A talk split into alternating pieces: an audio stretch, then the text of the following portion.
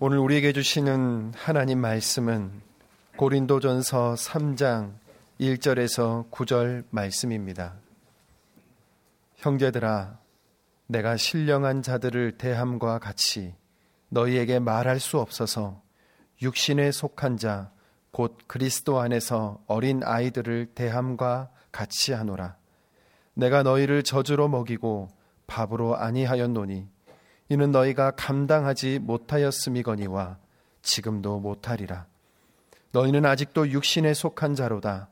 너희 가운데 시기와 분쟁이 있으니 어찌 육신에 속하여 사람을 따라 행함이 아니리요. 어떤 이는 말하되 나는 바울에게라 하고 다른 이는 나는 아볼로에게라 하니 너희가 육의 사람이 아니리요. 그런즉 아볼로는 무엇이며 바울은 무엇이냐? 그들은 주께서 각각 주신 대로 너희로 하여금 믿게 한 사역자들이니라. 나는 심었고 아볼로는 물을 주었으되 오직 하나님께서 자라나게 하셨나니 그런즉 심는 이나 물 주는 이는 아무것도 아니로되 오직 자라게 하시는 이는 하나님뿐이니라. 심는 이와 물 주는 이는 한 가지이나 각각 자기가 일한 대로 자기의 상을 받으리라. 우리는 하나님의 동력자들이요 너희는 하나님의 밭이요 하나님의 집이니라. 아멘. 어, 오늘은 송년주일입니다. 어, 올해도 우리 함께 주신 주님의 은혜에 감사를 드립니다. 또 한 해 동안 교회를 위해 수고해 주신 분들께 이 자리를 빌려 감사 인사를 드립니다. 우선 말씀을 나누기 전에 어, 일단 양해의 말씀을 한 가지 구하겠습니다. 어, 제가 지난 금요일 날 어, 감기가 걸리고 아직 회복이 안 된 상태입니다. 어, 듣기 조금 어려우신 목소리를 내더라도 네, 넓게 이해해 주시기 바랍니다. 한 아이가 있었습니다. 이 아이는 유년 시절을 일본에서 보냈습니다. 일본 친구들과의 관계는 썩 좋지도 않았지만 그렇다고 그리 나쁘지도 않았습니다. 가끔씩 조센징이라고 부르는 것 외에는 그래도 좋은 친구들이었습니다. 그들은 함께 잘 놀았습니다. 껍데기만 남은 폐차 속에 둘러앉아 각자의 비밀을 하나씩 꺼내 놓았던 일. 그들끼리만 아는 다리 밑에 컴컴한 속을 이야기. 우통을 벗고 쑥스러워하면서도 재미있었던 병원놀이. 예쁜 기억이 참 많았습니다. 하지만 각 간혹 다투기도 했습니다. 그러다 어느 날 사고가 터지고 말았습니다. 일본 사람들의 어느 명절날 때때 옷을 입은 일본 아이들은 이 아이를 끈으로 묶고 여기저기 끌고 다니면서 조센진, 조센진 하고 눌렀던 것입니다. 친구들과 잘 지내야 한다는 생각에 늘 참아왔지만 그날만큼은 더 이상 참을 수가 없었습니다. 그래서 있는 힘을 다해 끈을 푼 아이는 손에 잡히는 무언가를 휘둘렀습니다. 그러자 한 친구의 눈에서 고름처럼 누런 액체 같은 것이 질질 흘러나오기 시작했습니다. 이 아이의 엄마 아빠는 학교로 불려갔습니다. 그리고 몇 번이고 선생님과 친구 부모님에게 고개를 숙이며 사과를 해야만 했습니다. 그 일이 있은 후 이 아이의 가족은 한국으로 이사를 오게 되었습니다. 조센지의 나라로 돌아온 이 아이는 너무나 행복했습니다. 그리고 과거 자신의 전과를 숨기고 좋은 아이로 한국 친구들과 사이좋게 지내고 싶었습니다. 모두가 친절했고 이 아이를 잘 챙겨주었습니다. 하지만 그런 시간은 그리 오래가지 못했습니다. 왜냐하면 어느 날부터인가 친구들이 이 아이를 쪽발이라고 불렀기 때문입니다. 이제는 양쪽 눈을 다 찔러도 더 이상 이사 갈 곳이 없습니다. 이 이야기의 실제 주인공은 그를 이렇게 마무리 짓고 있습니다. 한때 나를 쪽발이라고 부르던 내 나라에서 떠나온 나는 나를 조센징이라고 부르던 일본의 공항, 공항 대합실에 앉아 미국 가는 비행기를 기다리고 있는 중이다. 미국에서는 내가 뭐라고 불릴지, 어떤 모양으로 변신에 몇 년을 더 보낼 것인지 나는 불안하다. 내가 부르는 내 이름과 남이 나를 부르는 이름이 다를 때가 있습니다. 내가 보는 내 평가와 남이 보는 나의 평가 역시도 다를 수가 있습니다. 오늘 본문의 고린도 교인들은 자신들을 신령한 자라고 생각을 했습니다. 하지만 사도 바울이 보기에는 그들은 육신에 속한 자, 육에 속한 자에 더 가까웠습니다. 당시 그리스도인이란 말은 초대교회 성도들을 가리킬 때 사용했던 특수 용어였습니다. 안디옥 교회에서 처음 시작된 이 말은 그리스도를 따르며 섬기는 무리 란 뜻으로 세상 사람들이 붙여준 이름이었습니다. 어떤 우상이나 황제도 거부하고 오직 그리스도만을 믿고 섬기는 것을 보며 붙여진 명예였습니다. 그런데 사도 바울이 바라본 고린도 교회 성도들의 모습은 그리스도인의 모습과는 사뭇 달랐습니다. 그렇다면 바울이 진단한 고린도 교회 교인들의 문제점은 무엇입니까? 그것은 아직까지도 어린아이 같은 신앙에 단단한 것을 먹을 수 없는 육신에 속해 있는 사람들이라는 것입니다. 고린도전서 3장 3절입니다. 너희는 아직도 육신에 속한 자로다. 너희 가운데 시기와 분쟁이 있으니 어찌 육신에 속하여 사람을 따라 행함이 아니리요. 바울은 육신에 속한 자를 말하면서 시기와 분쟁이라는 두 단어를 언급하고 있습니다. 시기로 번역된 헬라어는 젤로스라고 하는데 뜨거움, 열심이라는 뜻을 가지고 있습니다. 하나님의 일을 함에 있어서 열심은 참으로 중요한 자세입니다. 그 자체로는 전혀 문제가 되지 않습니다. 하지만 그 열심이 누구를 위한 열심인지에 대해서는 분명히 짚고 넘어가야 합니다. 만약 하나님을 위한 열심이 아니라 자기 자신을 위한 열심이라면 하나님의 공동체를 위한 열심이 아니라 내가 속해 있는 구역이나 봉사팀만을 위한 열심이라면 그 열심은 금세 시기로 변하게 됩니다. 분쟁 또한 신학 성경에서는 바울만이 유일하게 사용한 단어입니다. 다툼과 투쟁, 논쟁이라는 뜻을 포함하고 있는 이 단어는 시기하는 마음이 쌓여서 밖으로 표출된 결과라 할 수 있습니다. 바울은 이 시기와 분쟁을 고린도 교인들의 영적 상태를 확인시켜주는 징표로 이해를 했습니다. 또한 오늘 보면 3장에는 하나의 문제가 더 거론되고 있습니다. 그것은 고린도 교회에서 지도자들을 추정하는 그룹들이 생겨난 것입니다. 이에 대해 바울은 그들은 육에 속한 사람이라고 표현했습니다. 이는 방금 살펴보았던 육신에 속한 사람과는 그 뜻하는 것이 확연히 다릅니다. 개혁 한글은 이 표현을 더욱 알기 쉽게 번역을 해 놓았는데 개혁 한글로 제가 4절을 읽어 드리겠습니다. 어떤 이는 말하되 나는 바울에게라 하고 다른 이는 나는 아볼로에게라 하니 너희가 사람이 아니니라. 정상적인 관계에서 사람이 사람을 호감, 사람이 사람에게 호감을 갖고 좋아하고 존경하는 것은 아름다운 일입니다. 저도 제가 존경하는 분이 계십니다. 그분에게 많은 영향을 받았고 그분의 말씀을 통해 사역에 좋은 영감을 얻은 것도 있습니다. 그리고 늘 좋은 본이 되어 주심에 감사하고 있습니다. 하지만 그것과 그분을 맹목적으로 추종하고 따르는 것은 다른 이야기입니다. 특히 교회의 머리가 되시고 교회가, 교회의 하나됨의 근원이신 분은 그리스도 한 분이신데 교회 내에서 나는 바울파요, 나는 아볼로파요, 개바파라고 편을 나누며 시기와 분열을 조장하는 것은 바울의 표현을 빌리자면 육의 사람이요, 사람도 아닌 존재라는 것입니다.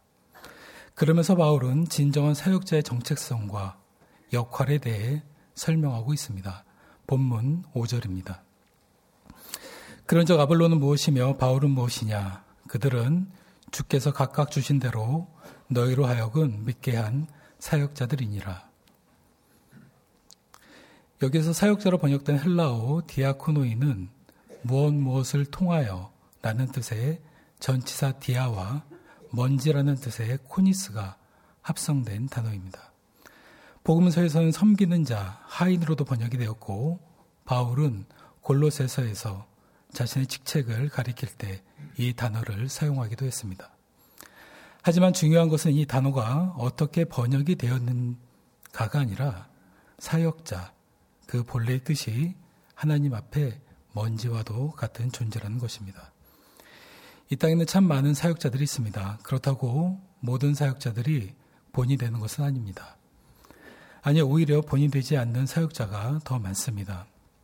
그 이유는 자신이 하나님 앞에 어떤 존재인지를 어느 순간부터 망각하고 있기 때문입니다.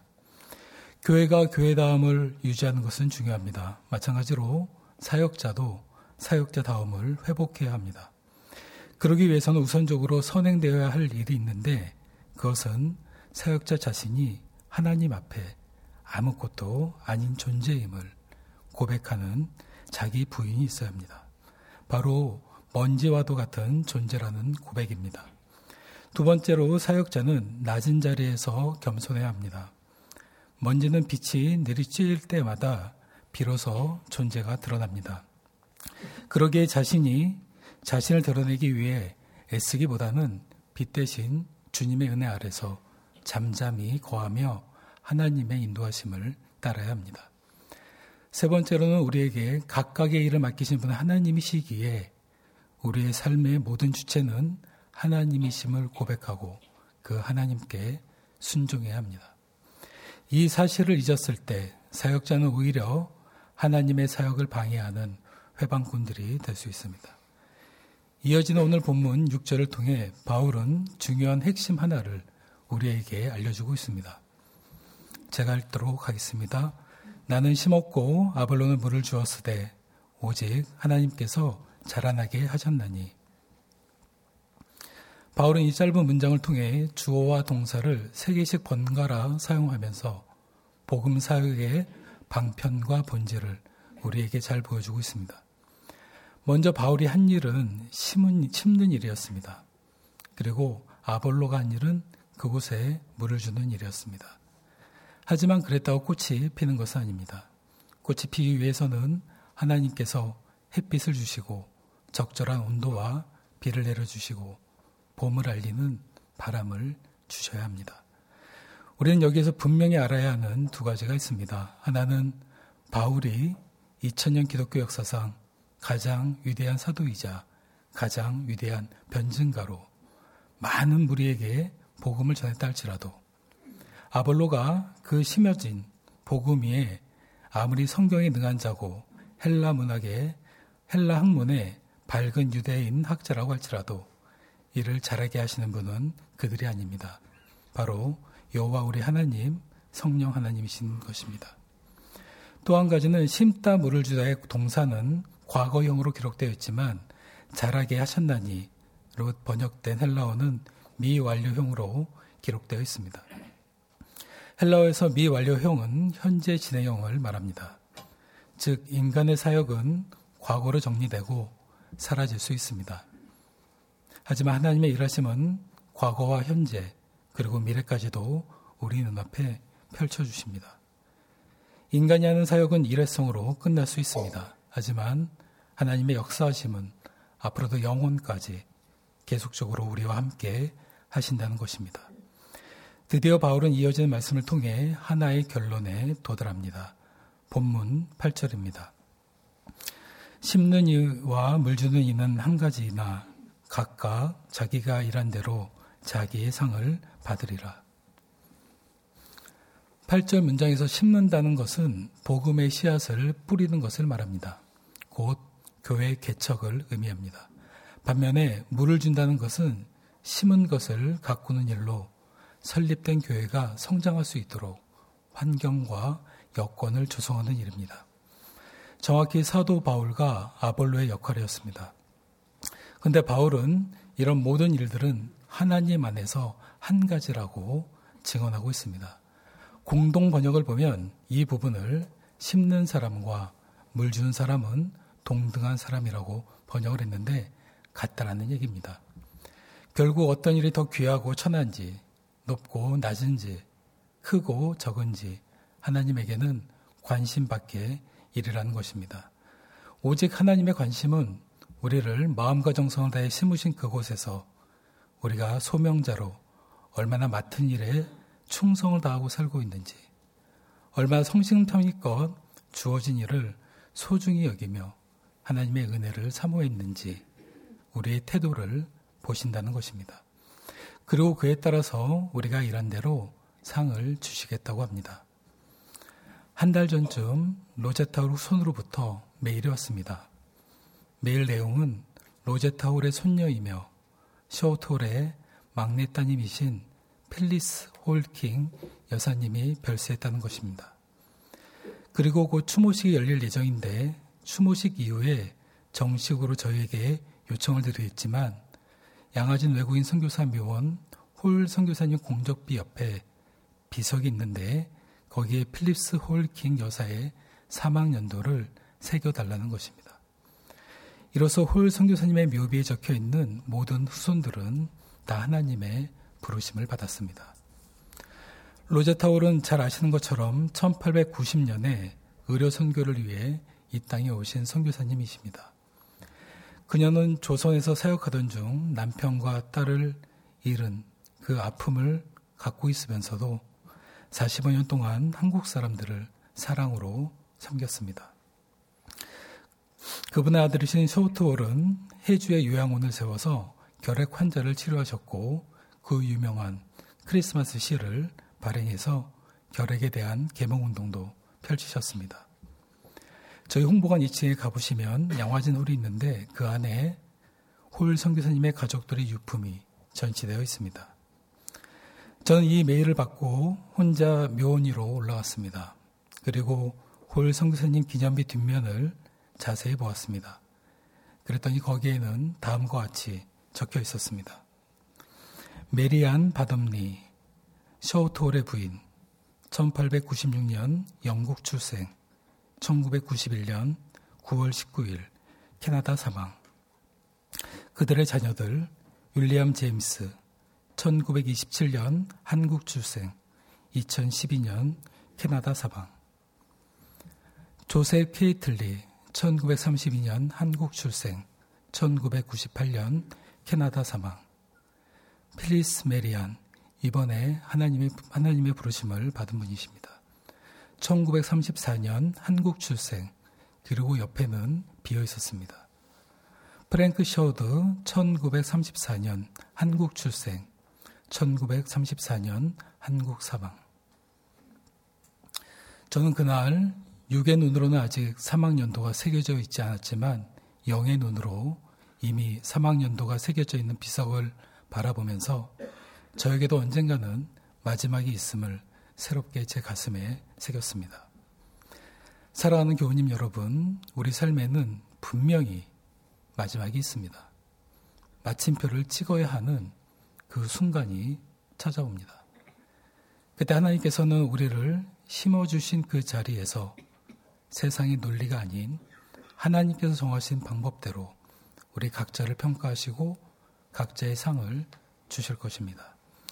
그 상을 기대하셔야 합니다. 히브리서 11장 6절에 그 유명한 말씀이 있습니다. 믿음이 없이는 하나님을 기쁘시게 하지, 기쁘시게 하지 못하나니 하나님께 나아가는 자는 반드시 그가 계신 것과 또한 그가 자기를 찾는 자들에게 상 주시는 이심을 믿어야 할지니라. 히브리서 기자는 하나님을 기쁘시게 하는 것은 믿음이라고 말하면서 반드시란 단어로 뒷문장을 강조합니다. 하나님께 나아가는 자는 하나님의 살아계신 것과 상 주시는 분이심을 반드시 믿어야 한다고 증언하고 있습니다. 우리 올해 우리 교회는 에레미야 32장 41절 말씀을 교회의 한해 말씀으로 삼고 그 말씀에 기인해서 마음과 정성을 다해 심으리라 라는 구절을 교회 표어로 삼고 지난 1년을 달려왔습니다. 2018년을 마무리하는 이 시점에서 이 말씀 가운데 우리가 다시 한번 마음에 새겨하는 부분이 있습니다. 에레미야 32장 41절입니다. 내가 기쁨으로 그들에게 복을 주되 분명히 나의 마음과 정성을 다하여 그들을 이 땅에 심으리라. 우리 성경에는 빠져 있지만 원문을 보면 모든, 온을 의미하는 히브리어 콜이 두 번이나 사용되고 있습니다. 나의 모든 마음과 온 정성을 다하여 하나님께서 그들을 이 땅에 심으셨다는 것입니다. 특히 정성에 해당하는 나푸시는 원래 호흡을 지칭하는 단어인데 영혼 혹은 생명을 의미합니다. 즉 여호와께서는 그의 백성을 이 땅에 심으시되 그냥 심으신 것이 아니라 하나님의 온 영혼을 다해서 전 생명을 바쳐서 우리 각자를 심으셨다는 것입니다. 우리는 우리에게 허락된 환경만을 바라보고 하나님을 원망하기도 하고 찬양하기도 합니다. 하지만 하나님께서는 우리의 평가와는 상관없이 이미 하나님의 방식대로 하나님의 온 영혼과 생명을 다해서 우리를 심으셨습니다. 그러기에 하나님의 평가는 내가 세상으로, 내가 세상적으로 어떤 자리에 있었고 이 땅에서 얼마나 누렸는지 잊지 아니하고 하나님께서 심으신 그 자리에서 우리가 얼마나 주님을 위해 우리 각자에게 허락하신 일들을 위해 마음과 정성을 다해 행했는가를 보고 평가하실 것입니다. 올 한 해 어떻게 사셨습니까? 마음과 정성을 다해 심어주신 그 자리를 소명의 자리로 여기고 1년을 사셨습니까? 아니면 여전히 고린도 교회 교인들처럼 아이 같은 신앙으로 단단한 것은 거부하는 그런 삶을 사셨습니까? 만약에 후자의 삶을 사셨다면 이제는 하나님 앞에서 우리의 자세를 바꾸셔야 합니다. 세상의 논리로 꽉 차 있는 우리의 생각을 내려놓고 우리의 신앙의 원점으로 돌아가셔서 하나님을 바라보셔야 합니다. 우리 신앙의 출발점을 하나님 안에서 다시 새롭게 회복하셔야 합니다. 그러기 위해서 저는 두 가지를 권면해 드리고 싶습니다.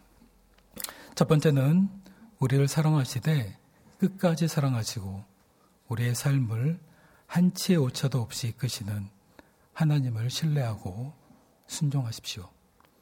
하나님의 말씀과 더불어 우리에게 허락하신 환경까지도 순종을 하셔야 합니다. 두 번째는 하나님을 이전보다 더욱 사랑하시고 하나님의 마음을 이전보다 더욱 헤아리기 위해 주님의 음성에 귀를 기울여 주십시오. 그때 비로소 우리의 신앙은 원점으로 회복될 것입니다.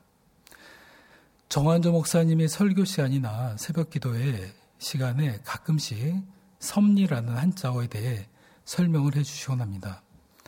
섭리의 섭자가 당기다, 쥐다의 뜻입니다. 그 한자에는 손수변에 귀이가 세 자나 들어가 있습니다. 그리고 정원정 목사님이 이렇게 말씀을 하셨습니다. 믿음은 하나님께서 행하시는 일을 듣고 듣고 또 듣는 것입니다. 그 듣는 것을 귀로 듣고 마음으로 듣고 삶으로 듣는 것이고 과거를 듣고 현재를 듣고 미래를 듣는 것입니다. 그것이 신앙의 깊은 지혜입니다. 저는 여기에 감히 한 가지를 더 추가하겠습니다. 하나님께서 행하시는 일을 보고 보고 또 보는 것입니다. 그 보는 것을 눈으로 보고 마음으로 보고 삶으로 보는 것이고 과거를 보고 현재를 보고 미래를 보는 것입니다. 그리고 하나님의 손이 되기 위해 기도하는 것입니다. 그때 참다운 믿음과 순종이 다시 회복됩니다. 뉴욕의 거리를 백인 청년과 인디안 청년이 함께 걷고 있었습니다. 뉴욕의, 뉴욕의 거리는 그날따라 많은 사람들로 붐볐습니다. 한참을 걷는데 갑자기 백인 청년이 큰 길 반대편을 향해서 손을 흔들기 시작했습니다.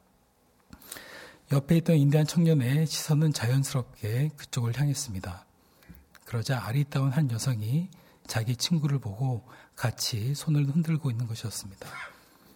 인디안 청년이 물었습니다. 누구야? 백인 청년이 대답했습니다. 여자친구. 그러자 인디안 청년이 다시 물었습니다. 오늘 여기에서 만나기로 했어? 그러자 백인 청년이 아니 우연히 봤어. 인디안 청년은 도무지 이해를 할 수가 없었습니다. 왜냐하면 이렇게 많은 사람들 가운데 서 있는 것만으로도 현기증이 나는데 어떻게 약속도 하지 않은 친구를 서로 보고 손을 흔들 수 있을까? 그래서 물었습니다. 어떻게 약속도 했는데 이렇게 많은 사람들 가운데 너 여자친구를 봤니? 그러자 백인 청년이 이렇게 대답했습니다. 사랑하면 보여. 둘은 다시 한참을 걸었습니다. 그런데 이번에는 인디안 청년이 갑자기 이렇게 말하는 것이었습니다. 조용히 해봐. 들리지 않아? 백인 청년이 대답했습니다. 뭐가? 그러자 인디안 청년이 말했습니다. 잠깐만 기다려. 그리고 인디안 청년은 건물 사이로 사라져 버렸습니다. 잠시 후에 인디안 청년은 빙그레 웃으며 백인 청년 앞에 나타났습니다. 그리고 자신의 손에 있는 귀뚜라미를 보여줬습니다. 그러자 백인 청년이 놀라 물었습니다. 너희 귀뚜라미 소리를 들었단 말이야? 그리고 이걸 잡아왔다고? 아니, 이렇게 사람들이 많고 자동차 소음도 큰데 어떻게 이 작은 곤충 소리를 들었니? 그러자 인디안 친구가 청년이 이렇게 대답을 했습니다. 좋아하면 들려. 사랑하는 교우님 여러분, 두 청년이 우리에게 주는 교훈이 있습니다.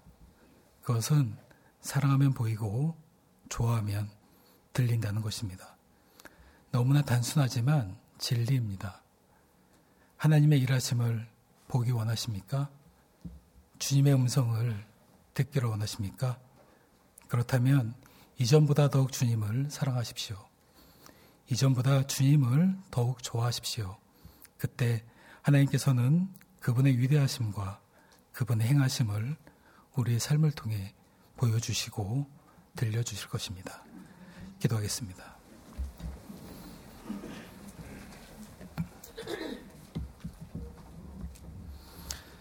하나님, 2018년 한 해 주님의 보살피심과 돌보심으로 오늘 여기까지 왔음을 고백합니다.